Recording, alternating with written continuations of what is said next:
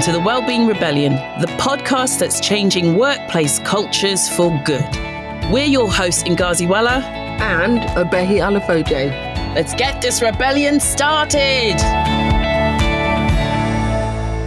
In today's episode of the Wellbeing Rebellion, we're going to be looking at stress, workload stress, specifically how you can help your employees to manage the stress that comes with the work that they've got to do. I mean, this is one of the biggest issues that was raised at our roundtable, which we hold periodically for senior HR leaders. This one was called Rise of the New Leader, talking about the new skills that need to be developed in our leadership team. And time after time after time, you guys were telling us that employees are complaining of the super high workloads that they've got. It's one of the gifts that the recession has the recession well actually it's one of the gifts that the pandemic and the recession have given us because fears of job security and a dodgy economy mean that heavy workloads on employees have become normalized and employees are often fearful to refuse just in case that it damages or compromises their career or their standing in the workplace. Many times, as redundancies have happened or roles have naturally left organizations, they haven't been replaced. And the pressure of the workload falls on everyone else who's expected to just absorb it. We've come up with this phrase that we use to talk about how one person's problems, stress, mental health issues become a problem for the whole team given time. We call it the well-being black hole. And that's where team members will get sucked in as the domino effect of one person's struggle to cope eventually succumbs to the weight and pressure of the workload and goes off sick or takes a long extended leave of absence and how that impacts on everybody else. So, why? Why have we got so much workplace stress? Well, it's because there's just too much to do in a day. There is. Benenden's mental health in the workplace survey found that more than four in 10 employees have suffered from stress at some point during their careers due to their workload.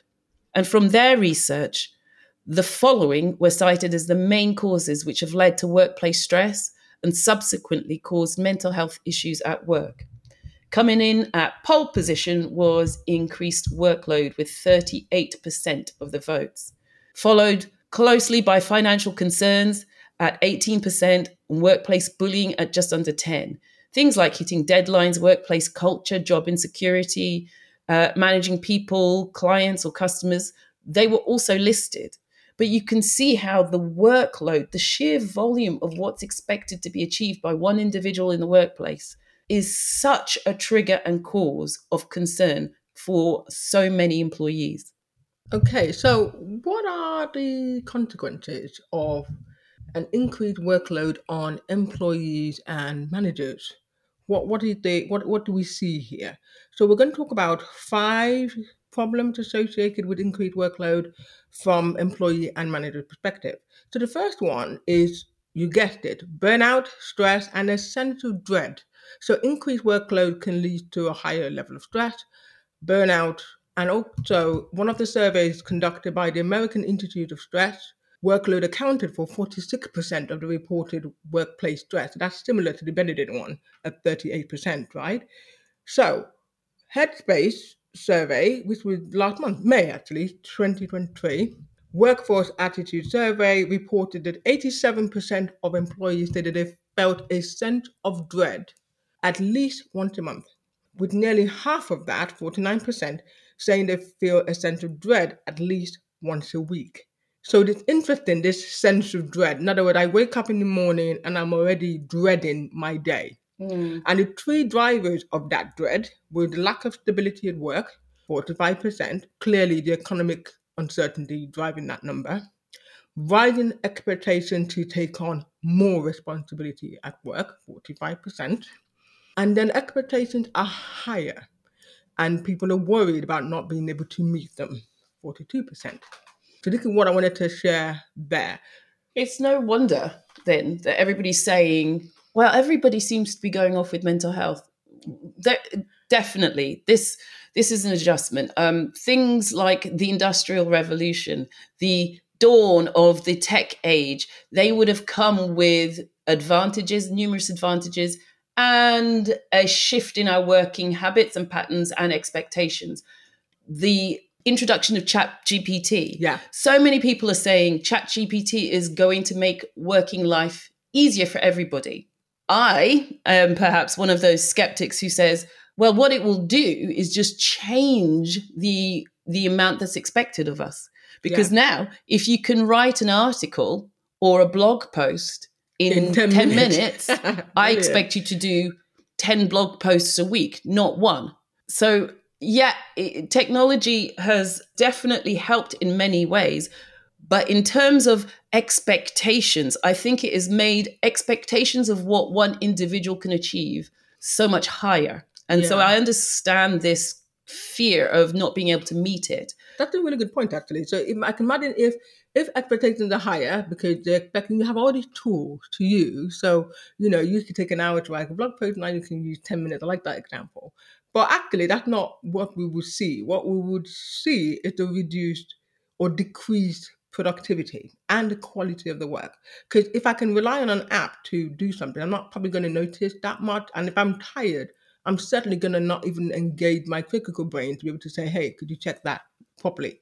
So I think overburdened employees will struggle with productivity levels, and that will result in output decrease, lower quality of um, work. And so when your teams are overworked and tired, their cognitive function will be impaired. So the bit that said, go and reread this then to make sure it reads well. And I'm reading the blog because everybody understands how to write an article or some report they've had to do for work or, or school or something.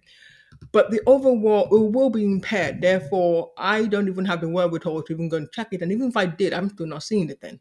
So hmm. the quality will be will ref, be reflected in that. Errors, delays, loss of revenue. You can imagine writing a report and it turns out, okay, we missed a few things in there, have to go and report, rewrite that again. It's hmm. completely a lot of manpower wasted, I think. So that's my thought around the sense of dread and its higher expectation will have no choice but to affect productivity and the quality of work. Yeah, and that is a problem. That's a problem for you as a business. And this, this is the other thing. Essentially, as I keep saying, um, you guys are probably bored of hearing it, but we are humans. We are not yet robots. I say yet probably because I grew up watching Terminator too much. They are coming, by the way. But we have a full life and we do need things, things that we we don't seem to value as much as we should in the workplace. Things like mm, rest, relaxation, quality sleep, nutrition, exercise. And if we've got massively high expectations of the level of productivity that can be achieved, the amount of work that can be completed, the pressure is to sacrifice those things in order to achieve that level of output. So, this then has a significant impact on an employee's work life balance, right? Yeah. This affects their personal relationships, their mental health, their physical health, their overall well being. There was a survey that the Mental Health Foundation did, and it showed that 40% of employees reported neglecting all other aspects of their life due to work related stress, right? So, oh, I mean, I know it as well. You're, as well as being a, as a business owner, I am a wife and a mother and a daughter and a cousin and a neighbor and a sister and a friend and a blah, blah, blah. But work does always come first in so many instances Yeah. and the first thing you give up is oh well i can i can let the kids babysit themselves with tv right? So they can watch tv and i'll carry on working from the kitchen that's fine. And then the next thing that goes is oh i can't make date night this week. And and so you start to sacrifice it. Then you get tired and you can't get up and go to the gym like you should and blah blah blah blah blah. It is so easy to see how we all know we all Yeah. know and we've all experienced it when work creep comes into your overall life and therefore starts to affect your overall sense of well-being. Actually, interesting is classic example of this. Literally this weekend, Glastonbury weekend, right? Mm-hmm. And uh, Lewis Capaldi. That I have to say that's the classic example of someone who work-life balance uh, has it's affected. His performing it affected For the benefit of those who don't know what happened at Glastonbury. yeah. yeah. You t- okay? Tell them what happened in Blackburn. I was going to say you tell them. Uh, we weren't there, by the way. We, because we were working. Gl- Glastonbury. So this weekend, Lewis Capaldi, who is a popular singer, um, British singer, he- Beautiful voice, love him. well, yeah, he- he is, and he's very down to earth and an all guy who has very much been open about his mental health and his struggles. And if anybody has the opportunity to watch his documentary, which is, I believe, on Apple TV, it is very compelling. But he has recently been diagnosed with Tourette's. And Tourette's, as many of you will know, is exacerbated. The the the symptoms and the signs and the side effects of Tourette's are exacerbated with stress, Yeah. stress conditions. Now, when you tour, as I'm told, it is highly stressful. Appearing on the world's biggest stage to the world's biggest audience in front of some of the world's biggest artists, is going to be stressful, very, very stressful. He ended up having an attack of tics and he couldn't actually finish his songs. Yeah, he he's- couldn't yeah. finish singing. The beautiful thing was the entire audience of that main stage seemed to chime in with the lyrics to his songs Um, and finished the songs for him. And you could Mm. see that he was visibly moved Mm. because that is an outpouring of, of sympathy, Love empathy, and support, love. Yeah. But yeah, this is someone who, when you overwork, it starts to impact on your health. And now, interestingly enough, he's take he's he's come out publicly to announce that he's taking a step back from touring. yeah. He's not doing that, so he can focus on his health. And it's interesting. I mean, the reason why I, I kind of remember to mention that is because, okay, yes, we're not all Lewis Capaldi in work. We don't do that kind of work, and, and that might be it. But we actually sometimes don't even know that we're overworked. Some of our employees and team members will not know. They're, we're expecting them to tell us. And sometimes until the symptoms start to override. Because exactly what happened to Lewis on the stage, it- at some point, because he must have known, or he could have known, that actually, could I manage this whole day? possibly I can manage this whole day, but until you're right there, you don't know. And that's what happened to him. His voice cracked. So even though his body wanted to, his voice couldn't. It's almost like, sorry, but mate, we're going to shut you down now Mm. because you need to go and rest. And it's until that point that we then tell people, okay, we're going to sign the doctor is going to time you off sick. I don't want us to get to the stage where where that's where we encourage our employees and our team to take rest when the doctor had literally signed them off, or they have gotten a visible breakdown that is very clear that they cannot cope. That part I'm still having problems with. I want employers and leaders to be able to take responsibility, do it themselves, and t- encourage people, inviting them to take time out, look after yourself. You don't wait until it's very visibly and obvious before we go, oh yeah, they weren't faking really. Because I can think what people think, might think that how do I say I need a break without saying I need a break? Because otherwise, it's like, well, can you just do that little piece of work for a minute? Because you know you look Mm. all right, but actually, this person might just be on the last leg. Yeah, and we understand. I know that a lot of a lot of this is common sense, and we we kind of think we or, people in HR often assume their managers are doing this already, but the fact is your managers are counted in that number of Yeah. people who are overworked. When you are overworked, the one thing you can't see is how busy everybody is around you. You just need stuff off your desk. You just need not to have another problem. So it's very difficult for you to empathize and engage with your colleagues, your peers, your, your direct reports. And that's one of the other things that becomes an issue. You, you as an employee, start to disengage. You will experience decreased motivation, engagement, and you will start to enjoy your job less. You just don't want to be in that workplace, in that environment, which is so highly stressful. There, there was a 2023 Gallup global report um, that came out this month. And in Europe, it turns out that not many of us are actually engaged in our work. Only 13% of these respondents said that they were thriving at work. 13%. The vast majority were quiet quitting. So not engaged. Yeah. And then you had another proportion, 15%, who were loudly quitting. Loudly quitting are those who are actively disengaged. Essentially, you're as HR's troublemakers. And of the total population, troublemakers. Yeah. Well, because they're not bad people. No, they're not. They're not happy and they will let you know it. Yeah. And that, but of and of all the total population, 34% intended to leave and were actively seeking or looking out for a new job. This is why that whole quiet quitting uh, phenomenon is continuing. It's a real problem because churn.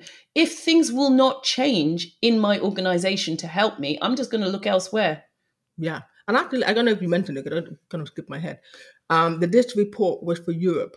Yeah. Um, we didn't get a UK breakdown because they couldn't do that, but Europe, and we were quite low compared to the other, which was quite interesting because I always thought that we had a better work life thing, but clearly not. We're just more polite, which is probably why we have a higher rate of quiet quitters. So we're not saying anything we're just going with the flow. And when push comes to shove, eventually we might loud quit or start actively looking to go elsewhere. So that's my my but, rough interpretation of why we're slightly higher than we're higher than the other rest of the world. Interestingly, yeah, higher than in in America, and, Canada, and, Africa, yeah, everywhere. Yeah. But what was interesting is actually overall, Europe were the happiest people.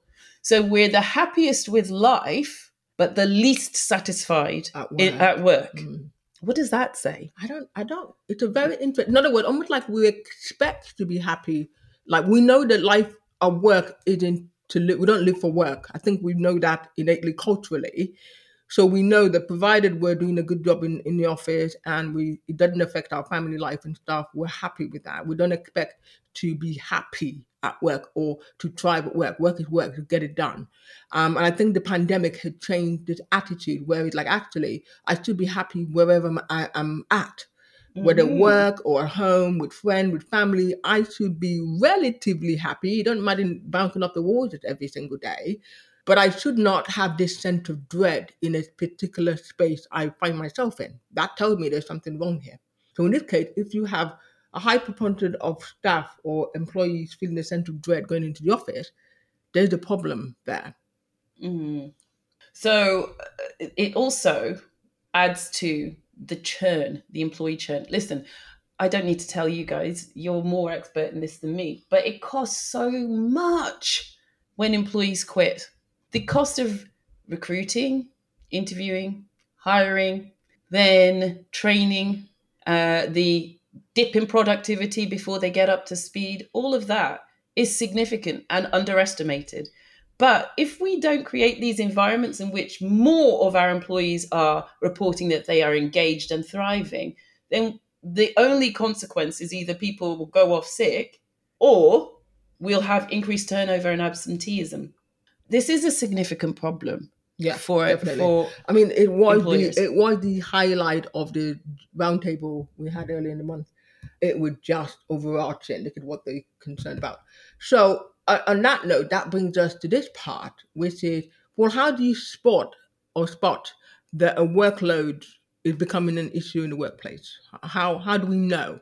How do team leaders know? How do managers know? And how do you, HR, for that matter, know as well? So here are some uh, some points I want you to consider. Consider any increase in employee complaint about volume of work. So uh, it's hard for people to suffer for long. Eventually, it will start to spill out. So they will start to complain even among themselves, but there'll be a bit of mumble about the workload and having a bit much and not being able to prioritize. Employees who have a lot of experience and knowledge will tend to overwork because they're trying to make up for other people. So that also increases their stress load.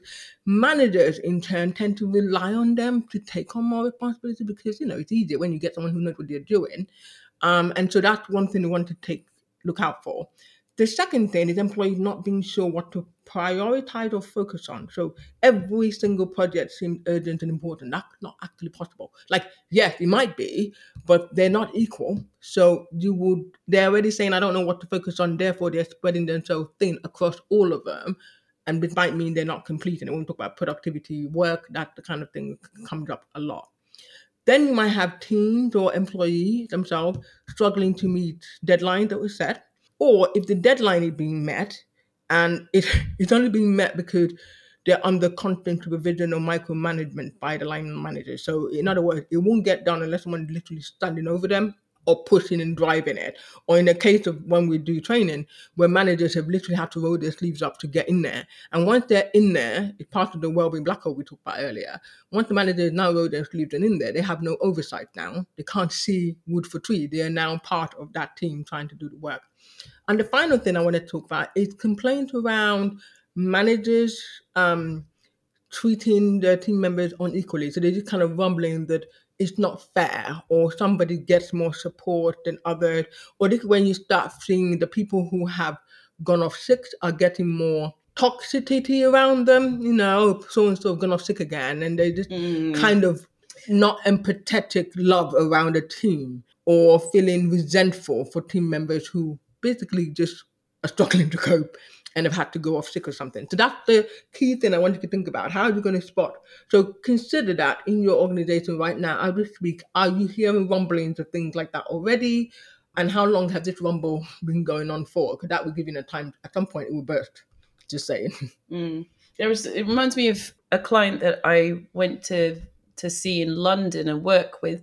They'd called us in because there were some disrumblings mm-hmm. in the in the office. It's a small team. They they had some complaints of people just feeling overworked pressure points around project delivery and things like that but no underlying well-being or welfare issues. That's none. true. none. no. No no no, no, no there were none. it's just generally because yeah. there's a lot of pressure at the moment. Mm-hmm. could i come and deliver something? So I, I went to deliver the Angel of Well-being, which is our signature workshop, which helps you to identify the signs of poor mental health in yourself and in others and understand how to maintain a good sense of well-being, right? Straightforward enough. What I discovered is that actually this is a, it's a lovely company, lovely team, small, close, but it's not it's not or it should not be normalized that people will go into conference rooms to cry. No. That's a sign of something underlying that's not right. We had a lot of people who were struggling with the workload and not just at points of pressure. And that's something that needs to be looked at. So now we're looking to work with them to to develop their senior leadership team so they can better understand how to support and how to spread out the work, how to empower and enable people to to say no or to push back on deadlines so that they can have a happier, healthier, and more productive team ultimately. Yeah, I think I love this team. I think the, they sound really into the work. They love the work that they do. That's it's because they're they're in the creative arts. I like they? yeah, that's what it was. Because we're quite industry agnostic, isn't it? So we like different industries, and this is the first kind of music one industry one we've worked with, and I, I just love that. I think there's a part of me that feel like you're gonna, uh, um, you know, invite me backstage to some sort of. It's gig. not going to happen. Okay, fine. Okay. well, how can we help? Well, we can we can help you as an organization, and you can help yourselves also by first of all take the need for a culture strategy seriously, right? And I don't know how many organizations are doing that. But you need to make sure you're using your discovery tools. So, your surveys, your pulse surveys, your focus groups, use them so that you can identify who that 72% quiet quitters are. See, the, the loud quitters, you know. Yeah. But the quiet quitters are the ones you don't know. And that's where the bulk of your productivity can come from. But you need to know who they are it's Peter Drucker who says culture eats strategy for breakfast. And there's a reason. you can devise the perfect strategy, but if you do not have a workforce and workplace that is motivated and inspired to execute that strategy, it will fail. So, no matter how great your organization's business strategy is, you have to make sure that your people are committed to implementing it and can do so with gusto that means they need to have enough juice left in the tank, mm-hmm. right? You should invest in training your managers. I will keep beating on this drum until it's done. properly train your managers so that they can help manage their team performance in an inclusive and empathetic manner that is natural to them. They can have these honest and realistic conversations about workload and expectations, not just with their direct reports, but with their uplines. With their clients, so that we can actually deliver what we say we'll deliver. You need to provide productivity strategy sessions. How many organizations are doing productivity training? I know we've been called by um, a, a, former client to deliver Yeah. some productivity training recently. And we explained to the audience that it's not because this company wants you to work more, but rather because they want you to work less. Yeah. That's what productivity training should be about, giving you more free time. So that's something that you should consider, something that uh, helps your employees adjust the way that they're working so that they can focus on outcomes and not output quality over quantity Okay. right? And then what stress management programs are you offering? Stress management support. And please don't say, oh, we've got mental health first aiders. I mean, proper stress management support so that team members can find strategies that will work for their personality type, their lifestyle, and that that their particular level of stress right now. Don't just wait for stress awareness week. This is something that will happen all the time. So, are you equipping them to manage with that stress? So, recap. So we've had a look at the consequences of increased workload on your employees and managers. We talk about burnout, the fact that it reduces productivity, impaired work-life balance, reduces employee engagement and motivation, and of course increases turnover and absenteeism. And then we talked about how you might spot that a workload is becoming an issue for your organization. And then finally, some examples about how you could help your, your leaders can help to manage employee workload or at least help your employees manage them more appropriately. The point is, stress is not good for you or your business. So, take actions to prevent it and take actions to treat it quickly before it becomes an even bigger problem. Thanks so much for listening to this episode of the Wellbeing Rebellion. We will speak to you again soon. Bye. Bye. Thanks for listening to this episode of the Wellbeing Rebellion. If you liked what you just heard, please share it with your colleagues, follow us on LinkedIn, the link will be in the show notes, and generally show us some love.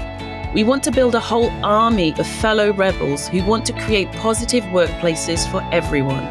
Will you join the rebellion? See you next time.